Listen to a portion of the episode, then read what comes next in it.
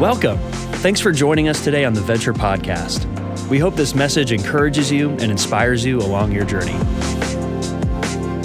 Well, good morning, Venture. It is great to be with everyone. And uh, if I can say for me, Happy New Year. It's uh, my first Sunday up on the new year. I don't know about you, but last week, I, I love our youth takeover week. I think my favorite part of it is when I see our team up here and we have our students and they're leading us in worship, it gives me such hope for the future. And so, uh, man, what a great week last week, great message that Charles brought with that. And uh, I'm glad to be with you. I am not working on my Barry White voice. Uh, I have, uh, since Christmas, been suffering with the crud or whatever it is. Uh, I've tested negative for everything COVID, RSV, all the stuff that's out there. I think it's just a good old fashioned cold. So I'm actually a lot better than I was, but if you, you hear that, uh, that's what's going on with it. But I'm excited that we are here. We're launching this new year. There's so much going on right now. And I would encourage you, especially if you're new here at Venture um, or you've just been attending for a little while, I, I really would encourage you. One of the traps you can get in is you can start attending a church for a long time and never jump in and never really experience all the great stuff of a church.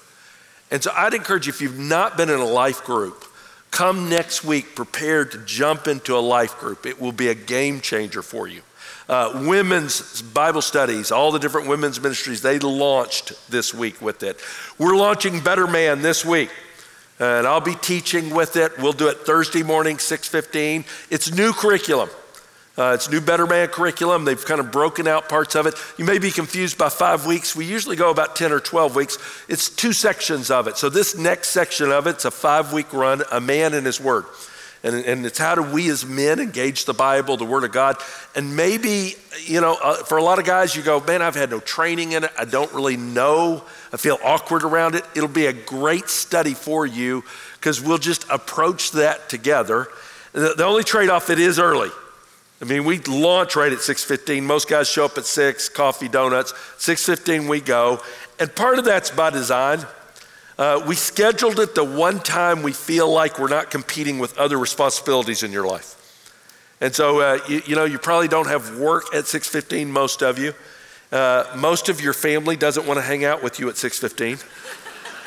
And so it's pretty free time. That, and so we do it by design in that, that we can do it then, and then free you up as a man for the other responsibilities. So we would love for you to be a part of it.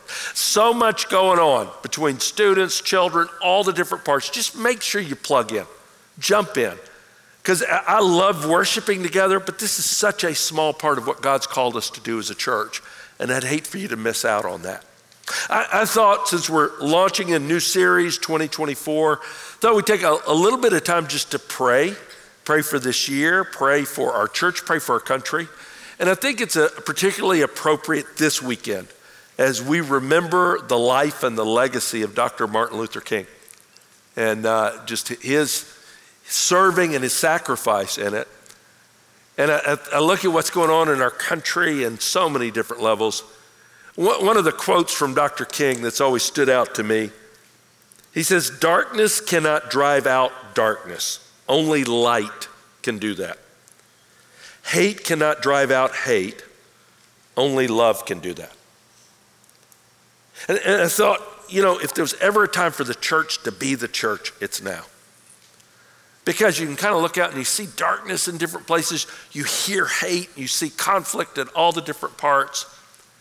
And we serve the God who is actually the light of the world. We serve the God who is actually love himself. Amen. And so, as we as his church point people to him, call people to him, that's the only thing that drives out darkness and hate is our God and our Savior Jesus Christ, who's the light of the world. And he's the love incarnate who came down because he loved us so much. Why don't we take just a moment? If you'll bow with me, let's just pray together. Father, we do come before you and we lift up this year. We see 2024 in front of us and uh, we see conflict going on around our world. We see events that seem so beyond us. We hear the different voices. Lord, we, we lift up before you and we come to you because we recognize the only reason we have any light at all is because you have been so gracious to share it with us. The only reason we even understand what it means to love is because you love and you loved us first. Lord, I, I pray I pray this year there's different people in the room that are facing so many different things. Some are facing illness, some are facing struggles with mental health, some are facing a loss of job, some are struggling in their marriage or their relationships, their friendships. Some feel so alone right now. Lord, I, I pray even now you'd give them a vision of who you are as the light of their life, as the one who loves them more than anyone else. Lord, we pray as a church, you would show us how to shine this light well, how to live in this truth and the reality as we point people to you and we point people to Jesus. And we pray these things in his name. Amen. Well, we are launching a sermon series in the book of Acts. And, and I feel like Acts is really important for us as a church right now. Sometimes it's good to go back to the beginning of how something was launched, what God was doing. And the book of Acts launches and, and shows us how Jesus launched his church. How Jesus is playing for his church, what he's doing. We don't face the same circumstance, but we serve the same Savior, and he gives us the same model as he sends us out in it. And especially for us as a church, because we have uh, come out of a season, if you're new here, last fall, significant season in the life of our church, we, we've come out of a breakthrough campaign. And the whole purpose of this campaign is we believe God's called us to be a missional church to our community. We believe that uh, Venture is uniquely situated. We're uniquely gifted. We've got people who love Jesus in this church. And we're in a unique place where He has literally brought the ends of the earth to our doorstep all around us. And, and we live in San Jose, the most diverse city in the US, and more language groups, more people all around us. We live in a place where not only the people that he's brought here, the impact that comes out of here from the companies and all of the technology and, and cutting edge with that, what happens in the Bay Area, what happens around us impacts the world. And so our desire, and we feel like our mission from God is how do we reach our neighbors and our friends so that if the gospel were to break out here, man, what would be the impact worldwide?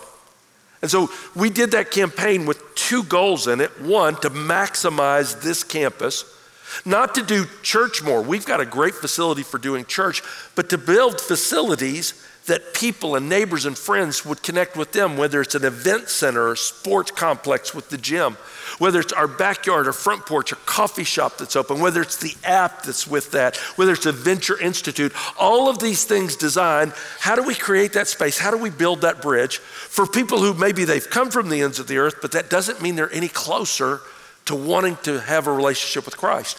And so we want to maximize this campus while, and here's the important part, while mobilizing this church body to be missionaries, to think and to engage, to know how to share that good news in a winsome way, but in a way that speaks to the issues of our day.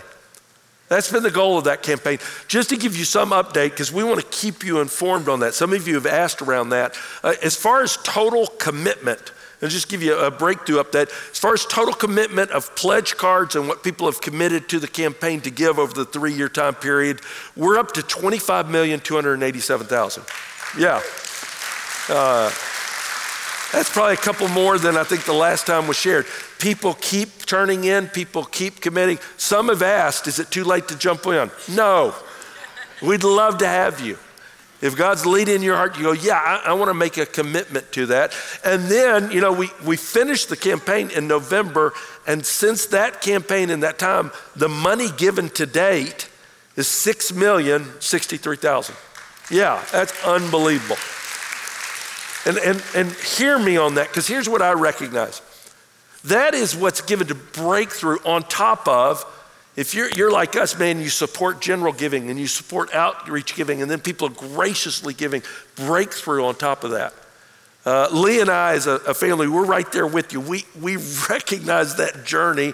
And, and for us, it's a faith step as we step out. And I know that's the same for you. There's so many of you here that God has led in your heart and you, you sacrificially are responding to Him.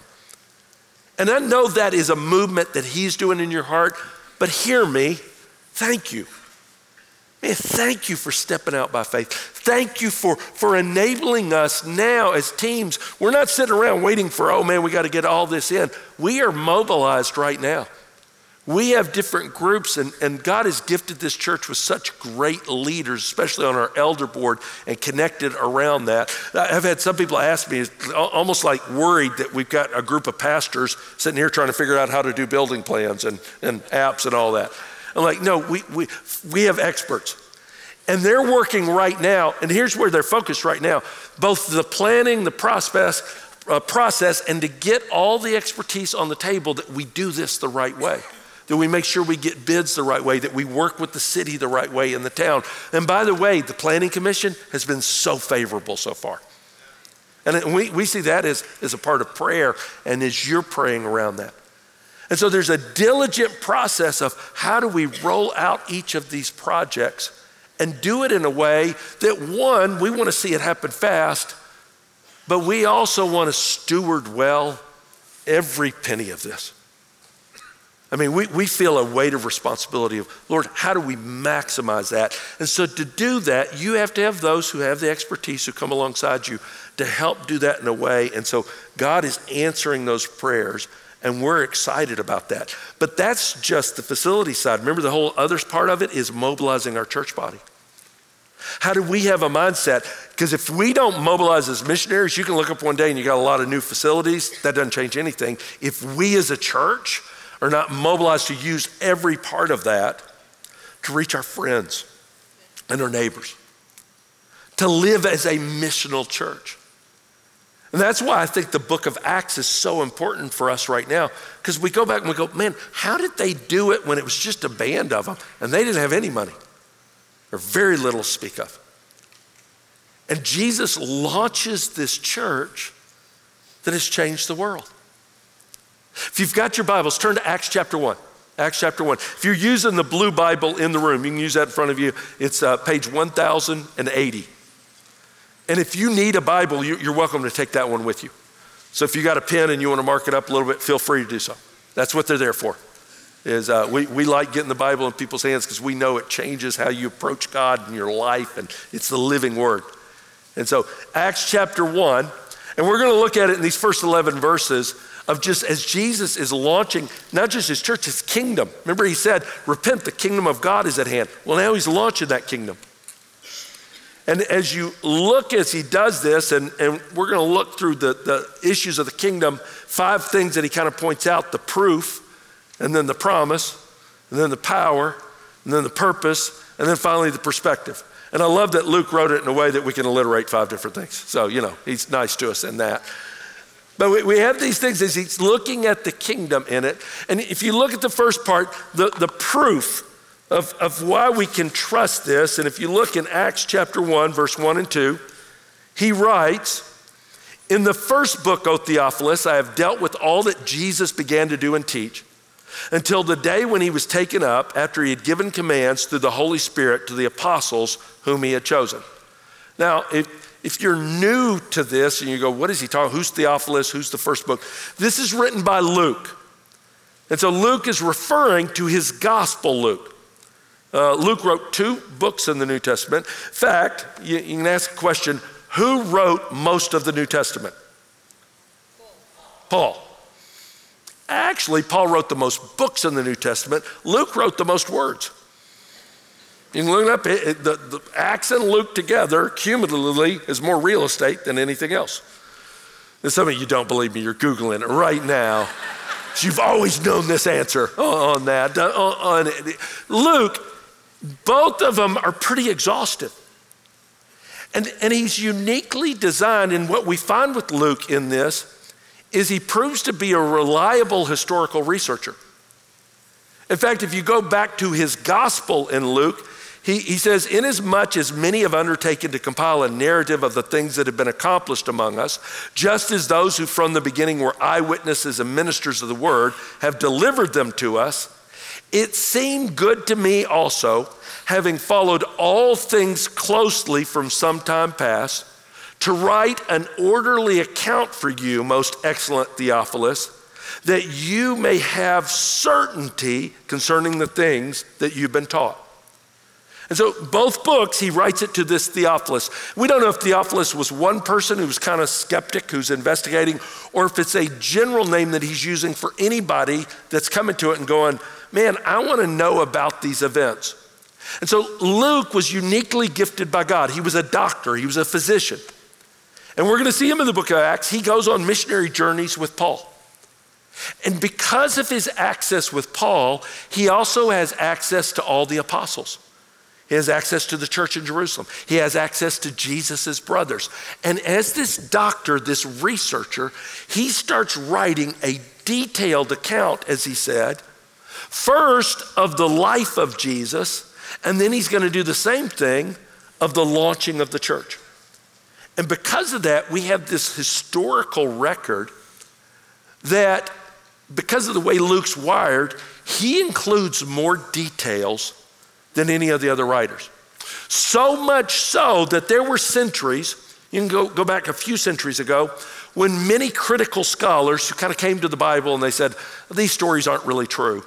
Luke was one of the places they picked on the most, both his Gospels and Acts, because he mentioned so many cities and rulers and governors and at that time period, they didn't have historical records of it. Archaeology wasn't as developed in that time. In fact, there's a famous archaeologist, William Ramsay, who's a historian archaeologist. He went to the Holy Land with the express purpose of disproving Luke.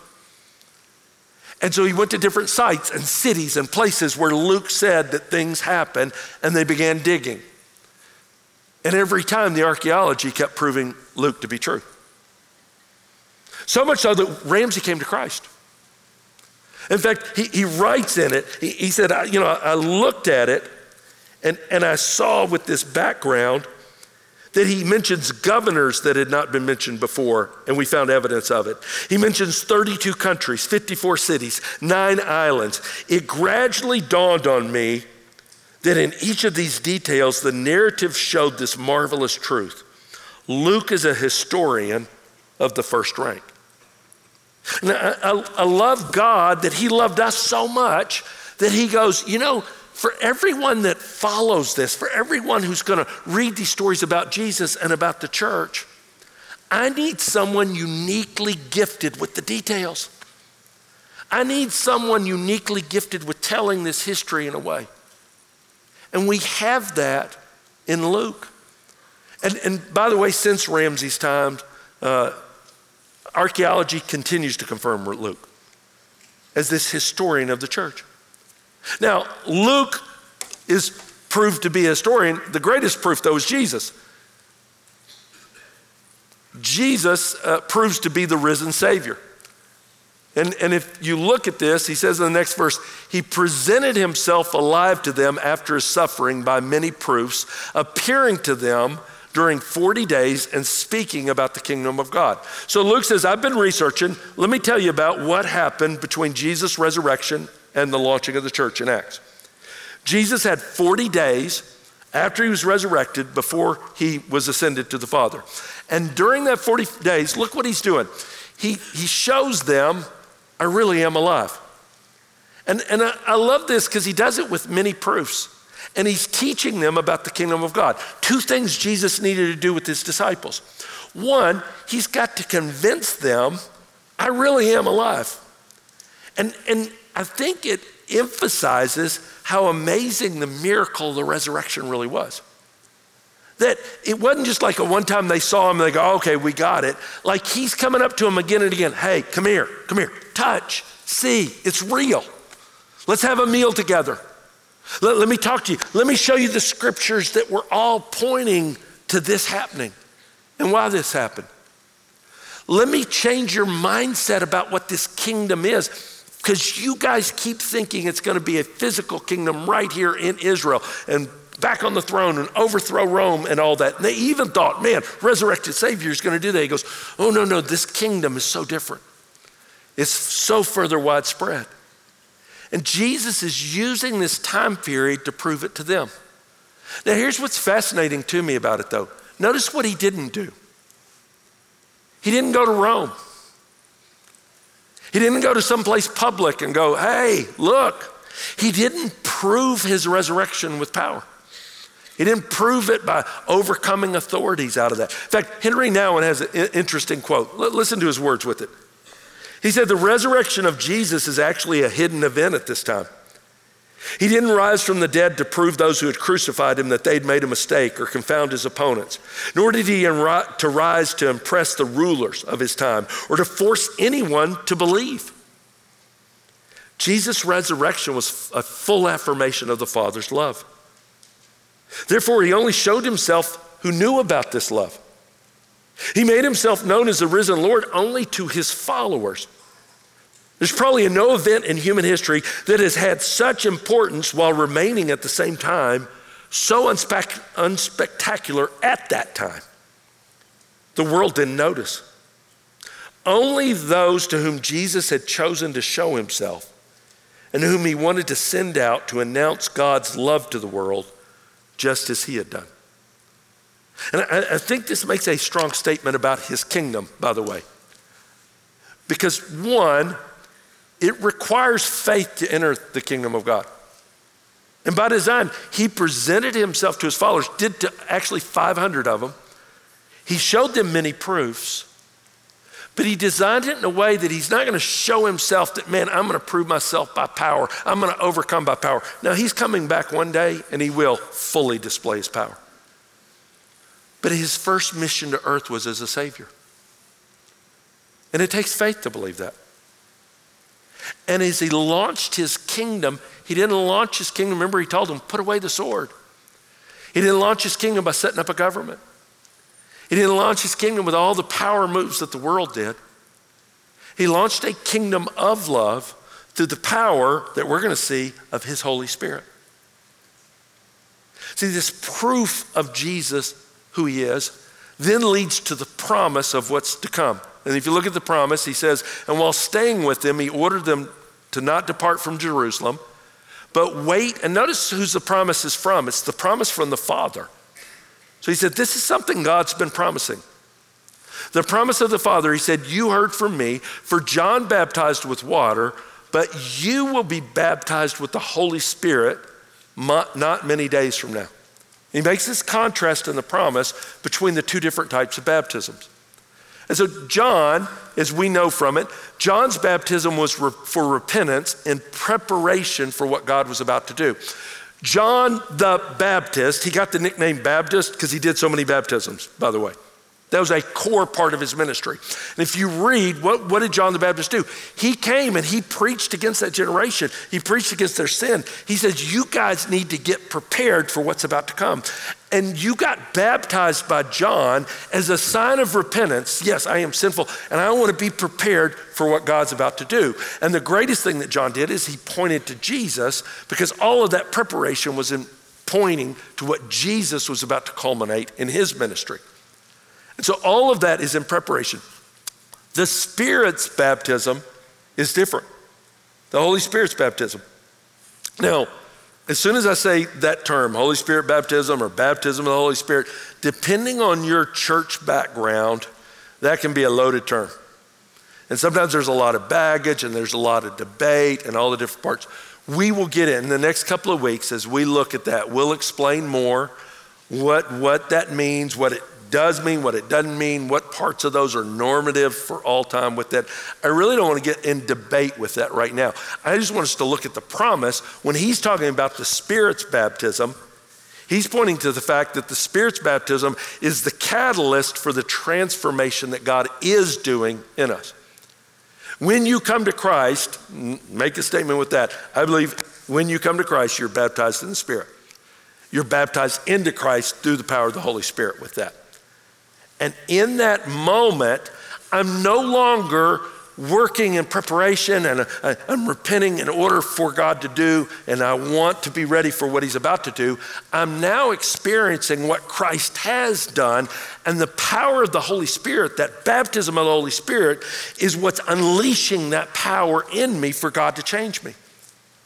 Paul says it this way in Romans 6. He says, Do you not know that all of us who've been baptized into Christ Jesus, we're baptized into his death. He's not talking about our water baptism per se. He's talking about that spirit baptism that you were baptized into Christ. You're baptized in his death. We've been buried, therefore, with him by baptism into death, in order that just as Christ was raised from the dead by the glory of the Father, we too might walk in newness of life. So he says, when you come to Christ, when you're baptized, when the Holy Spirit, and you're through the baptism of the Holy Spirit, here's what happens in that moment.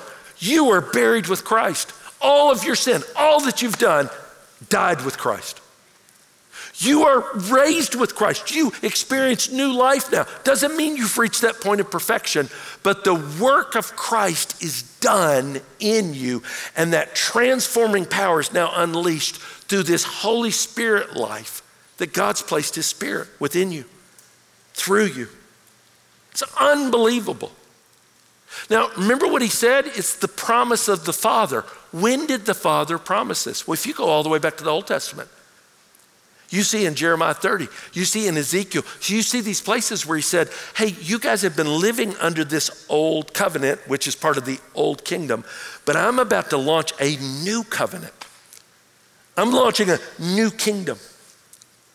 And it's going to be based on the fact that no longer is it the laws that are written on tablets. Actually, the Spirit is going to write it on your heart. I will place my spirit within you. And so, even this new work, it was always a part of God's ongoing redemptive plan. And now that promise is being fulfilled because of Christ and through the Holy Spirit. Now, here's one thing I just pause in this moment because there's such a difference between those two baptisms and those two ways of approaching life. John's baptism served a purpose, but it was a purpose of preparation for what God's going to do.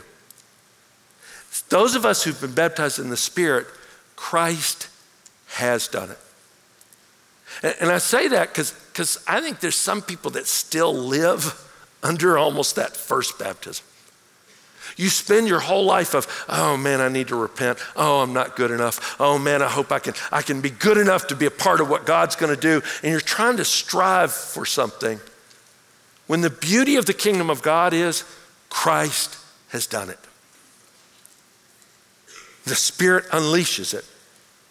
And so we want to be filled more. We want our life yielded to Him more. But there's this unbelievable place of resting in what Christ has done. That you don't always have to strive to try to be good enough for God when He unleashed His whole kingdom based on Christ was good enough. And you died with Him and you rose with Him in that baptism. And, and when it did, when it did, it unleashed this unbelievable power. Look at the power of it. So when they had come together, they asked him, Lord, is this the time you're going to restore the kingdom of Israel? See, they're still caught on the old way. Man, are you going to put Israel in place? We're going to have a kingdom. You're going to put us on the throne. We're going to do this. It's, it's good with the power with that. And, and notice what he says. It's not for you to know the times or the seasons that the Father has fixed in his own authority. Now, there's a part of why they're asking that is God had made promises to Israel, and man, are you going to restore the kingdom in that? And I believe He will fulfill those promises before the end. But Jesus said, This isn't the time. And actually, it's not yours to even know the time. And, and we would do well to pay attention to this verse because we can get real caught up in trying to figure out the times. And, and we, man, you can track it. And you ever see the people, they track every detail? It's coming. We're right there. It's on it. I mean, I was a kid that grew up in the church. I remember back in the 70s, there was a guy named Hal Lindsey. He wrote this book, Late Great Planet Earth. And he had tracked all the reason it was happening before the 70s were over. And you went to youth group and they showed movies like Thief in the Night, you know, with it. It's kind of like a Christian horror movie. It, really was. It was kind of, you know, with it. And, and I, I mean, I was determined I will never get married. I'll never be an adult. It's happening. And then I remember the 80s. 1988. Book came out, 88 Reasons Jesus is coming back in 1988. And they based it on prophecy because, you know, one generation will not pass, and one generation, they've been in the land 1948, 1988. It's all the reasons. And everybody was like, oh. And every time that happens, I kind of go, Jesus told us it's just, it's just not yours to know. God's going to do this. Now, we want to pay attention to the times and seasons, but we don't have to fix them. And, and he says, You can trust with this. He's got it in your authority, in his authority. Here's what you need to know. Here's what you need to focus on. You will receive power when the Holy Spirit's come upon you. He's looking at him and goes, Guys, you've yet to experience the power he's about to unleash in you. You've yet to experience what he's going to do with that power. And, and, and what he's pointing out with it is the presence of the Spirit brings the power of God in us. This is the unbelievable part. That word power, you've probably heard it before in the Greek, it's, it's dunamis. I mean, we get dynamo or dynamite or dynamic, all of that, that, that power to, to change us from the inside out. That power to accomplish his kingdom, by the way. That's why he can look at this ragtag band and, and he's about to make the most audacious claim of what they're going to do across the whole planet based on who they were. But he knows it can happen because he knows the power that comes with the Spirit. That's what I'd say with it. If God has a plan, he certainly has the power to accomplish it. And you can know this is true in his church. You can know it's true in his, your life as well. If God has a plan for you, he's got the power to do it. And, and I love in this case, because I think we've gotten so dulled. We're 2,000 years later, we're so used to it. We, we've seen the story after the fact that we, we forget how unbelievable Jesus' claim is in this verse. When he looks at this group, remember they're still trying to figure out is the kingdom of Israel and all this stuff. You look at the infighting they had done, they just, I mean, within weeks they had denied him before, all these different parts, but he looks at him and he goes, Oh no, you guys are about to be so powerful. And, man, we're gonna take this, you're gonna be witnesses, we're gonna take it worldwide. We're going global, guys. We're taking the planet with this. I mean, if you, if you were on that hillside and you're looking at this group and you're going, uh, Jesus, that's pretty audacious. I, I, I laugh when I think of, you know, the predictions in our culture today, man, people, they, they do predictions, sports predictions. In fact, you know, for me, it's a good story, probably not for most of you. I remember 30 years ago, 30 years ago, January of 1994, NFC championship game, Cowboys, 49ers. A week before the game, they asked the coach of the Dallas Cowboys, Jimmy Johnson, about the game. And these were clearly two best teams in the NFL, and everybody was kind of walking on eggshells around it. And he said, week before, he said, We will win the game, I guarantee it. He said, Put it in three inch headlines on the newspaper. And everybody was like, Oh, bulletin board material, oh, this. And later that week, they won the game. In fact, Jimmy Johnson's legacy, they still bring it up. You see specials on Johnson, oh, he was so bold, he made that prediction and, you know, stepped out there. Now, hear me, it is not lost on me that I have to go back 30 years to find stories of the Cowboys beating the Niners. I, am well aware. Yeah. And no Cowboys fans are making those kind of predictions this year, I promise you. But it's almost laughable to me that everybody's like, oh, what a bold prediction. Oh, he really stepped out. And I'm like, really? It was two football teams. They're playing a week later. This year, somebody's going to come forward and they're going to announce, oh, I'll tell you who's going to win president. Now, they'll probably say about five people, they just say it in different places. And then whoever wins, they come forward, I called it. And everybody, oh, they're the greatest pundit, they called it, and all that. Guys, 2,000 years ago, Jesus called it. He, he looked at this group and, and he said, I'm going to change the planet through you. And if you'd looked at the group, you'd probably go, This is crazy. But he did it because he knew he had the power to do it. And if you look over the last 2,000 years, you look at the impact of Jesus Christ, you look at how it has changed countries, it's changed homes, it's changed neighborhoods, it's changed the way we approach human rights, it's changed the way women and children are treated, it's changed the hospital system, it's changed charity as we know it. It has literally shaped the planet for good in the path of Jesus Christ. And He did it through His church, He did it through us. I mean, it's a good reminder for us today, by the way. I love our church. I love our church. I love the fact we can have impact here. I love what God's doing through it. I love the life change that comes out of it. But hear me, I get to work on the inside. I love our staff. I know all of us, though. There is not one person on staff who is gifted and godly enough to change one life. We don't have the ability.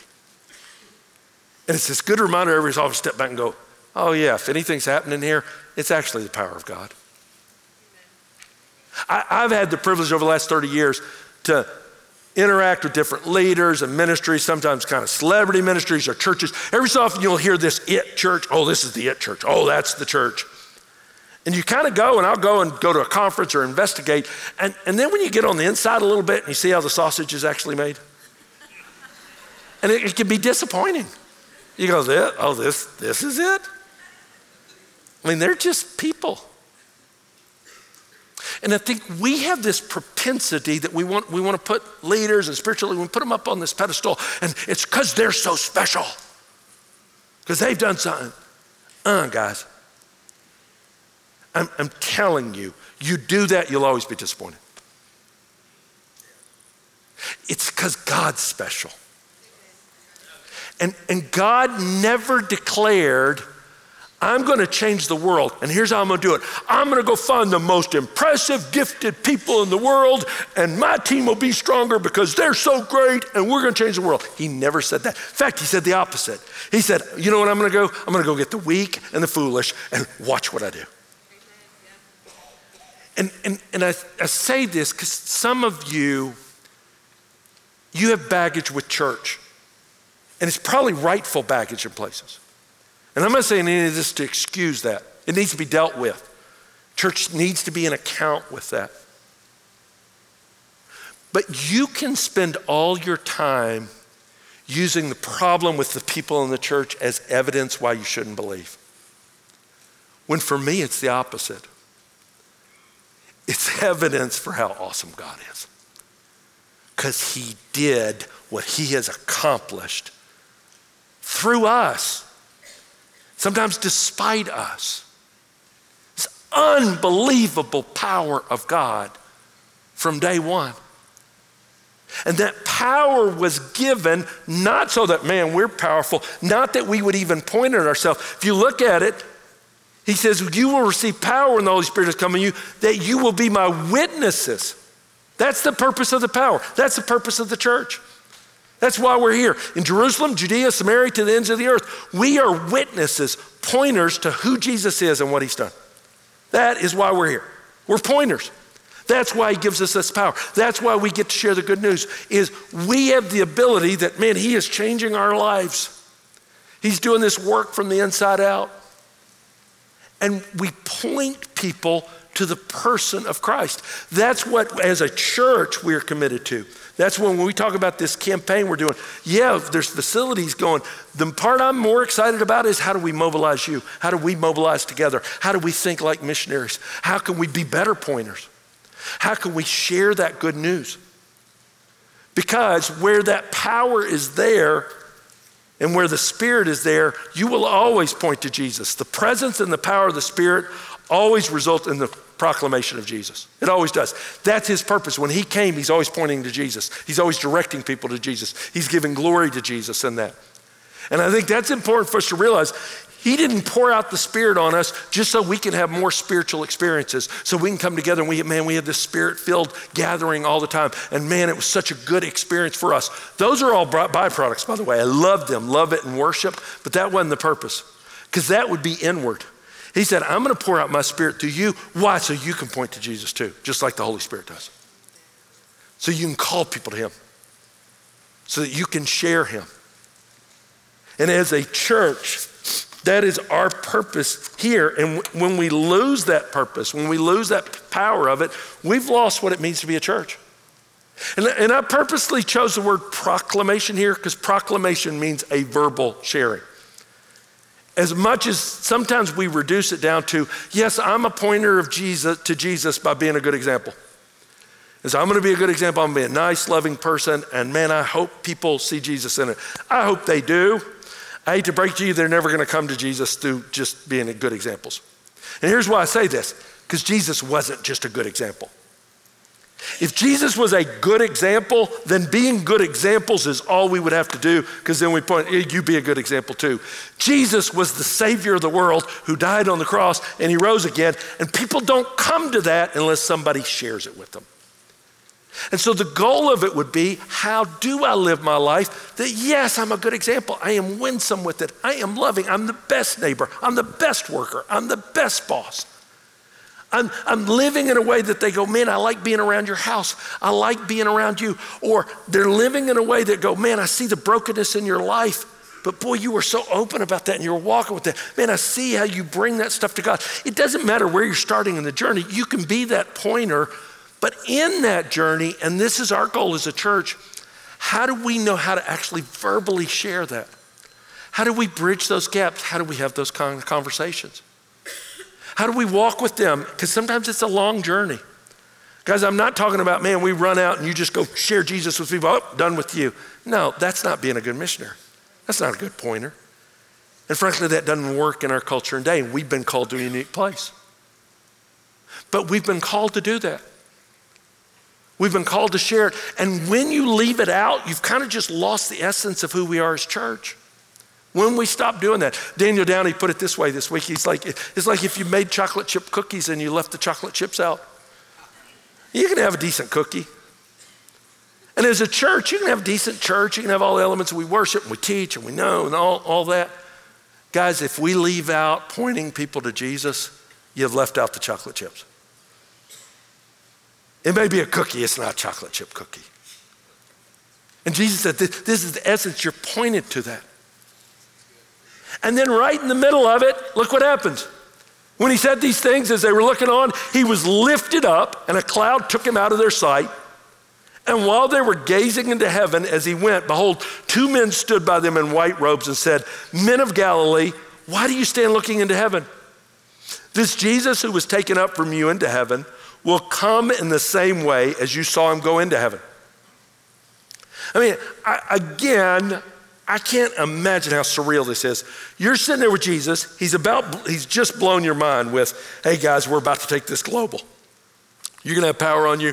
The Holy Spirit's coming. You're going to be witness. Jerusalem, Judea, Samaria, the ends of the earth. And I think they're all going, whoa. And then suddenly he starts going up. And they're like, what? Wait, what? And then all of them are just staring up. Like, did, did he just leave? Did he just leave in a way I've never seen before?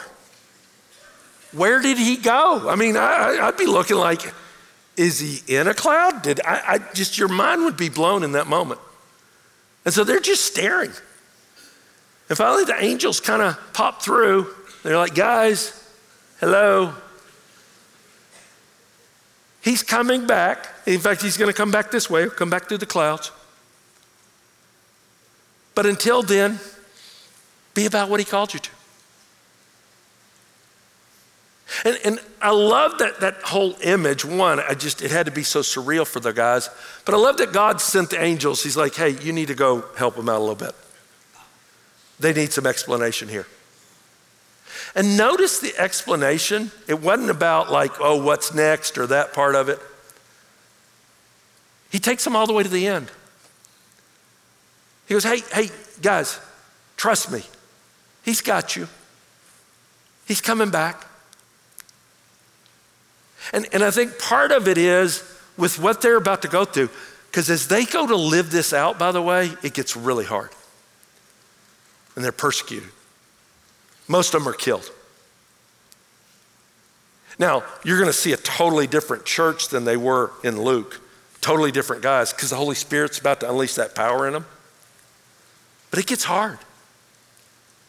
And, and I love before he launches them through this next season, he doesn't tell them what's right around the bend the next season, but he tells them how it ends. And I think it's helpful for us as well. We know how this ends because Jesus is coming back. I don't know when. There's days I look at it and go, ooh, I think it's soon. But I don't know. God hasn't given it to me to know the times or seasons. And yet, I think there's this, this part of it that comes when you live with that in your perspective. In fact, if you read through the early church, they lived with that all the time. You'll hear it show up in Paul's teachings, others with that. It's just it's Jesus coming back. They said, well, we've got this season. Let's be about what he called us to. There's a certain relief that comes that you go, okay, I know how it ends. I don't know if have you ever experienced like a movie that's, that's tense or a movie that you don't know how it's going to turn out or the story. I love The Lord of the Rings. I love those, you know, the books. I remember reading it the first time when I was a young man and then watching the movies with that. And there's a part of it, your first time through it, you're like, how is this going to happen? This epic battle between good and evil and all that. But after you know the ending, I almost enjoy watching parts of it now more. I watch them in battle at Helm's Deep and they're overwhelmed and the army's coming. And then you go, yeah, but I know what's coming. Gandalf's about to be at the top of the hill and he's got the staff and the riders with them. And you're like, yeah, this is going to get good. And it changes your perspective in the moment because you go, okay, I know. See, I think there's a part of it that man, as these guys and, and for us as we go in 2,000 years of, of taking this good news, of sharing this, of watching his kingdom unfold, there's a part of it where it's hard in it and there's opposition and there's struggles. It's good to know how it ends. See, here's the certainty I have of my life I know one of two things are going to happen in my life. Either I will face death, and the moment I do, you know what? I get to be in the presence of Jesus. Or I'm going to get to be in the presence of Jesus, seeing him come through the clouds. Boy, that's a good ending either way, because Jesus is at the end of it. And everything's better with Jesus. We, we don't know what's around the next bend, but we do know how it ends. And, and how would it change if we lived in light of that reality every day? How would it change this next season? How would it change as we approach reaching out to our neighbors and our friends? How would it change when we find ourselves stressed out about what's around the bend? You know, years ago, I'll close with this. I was uh, taking my daughter, Kate, to kindergarten. It was either kindergarten or first grade. The school she went to, though, is a public school and neighborhood in that it had the world's worst drop off system. I don't know who designed it. And it was maddening because the cars would back up. You'd, you'd, be in lines forever. And you looked at, and every time I pulled in, my brain would just get fried and I get frustrated because I could come up with 10 different ways to fix this. And I'm always, I was every day, I'm grinding. All right, if they would do this and that.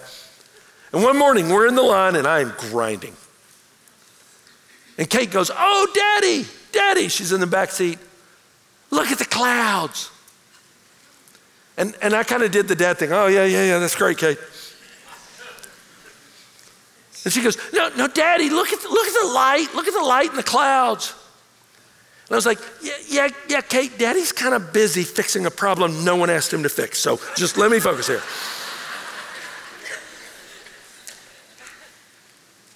And she goes, Yeah, okay. It just reminded me of Jesus. I was like, Jesus? And then, and then I, I, really did look and saw, and it was this, this cloud, and the center of the cloud was missing, so this shaft of sunlight was coming straight through the middle of it. Really was cool. And, and, and then she said, Daddy, I love it when it does that. Sometimes I just think Jesus is going to pop out. And then she smiled at me and she said, Wouldn't it be great if he came back today? Now, in that moment, I, my first thought was, Your mother's doing a much better job discipling you than I am. really, because that wasn't for me. But then the second thought was, yeah, it really would be. And, and why am I so upset about this? Why did I get so caught up in that? And it didn't change what is facing in front of me. But boy, it's a different perspective. See, some angels came and they said to those guys, but I think they're saying it to us too. He's coming back. He's got you. He loves you. You can trust it. He's got you. And so live in light of that with whatever you're facing right now. And while you're here, you get this unbelievable, unique opportunity to see the power of God do something in us that's so much bigger than us. As we get to point people to who He is as well. I don't know what's around your bend, but if you know Jesus, I promise you this I know how it ends. And that changes everything. Let's pray. Father, we thank you. We thank you for your word. I just thank you for just Jesus. Thank you for what he did both in the Gospels, but then to see it unleashed through us is such an unbelievable miracle. Lord, I, I pray for each person here. I pray for some that I, there's something in front of them right now, and it is frightening. It is hard, it, it's pressing down on them. Lord, I pray they can live in the reality you haven't forgotten them. You have both the plan and the power to enact it in their life. And they can trust you. Lord, I pray for each of us as a church. I, I, just pray while we have this time, we don't know the seasons, but in this season you've called us to live, could we point people to Jesus? Because we recognize he changes everything. And we pray this in his name. Amen. We hope today's message encouraged you in your journey of faith. To keep up with the latest messages and what's happening, make sure to subscribe to this podcast and visit venture.cc.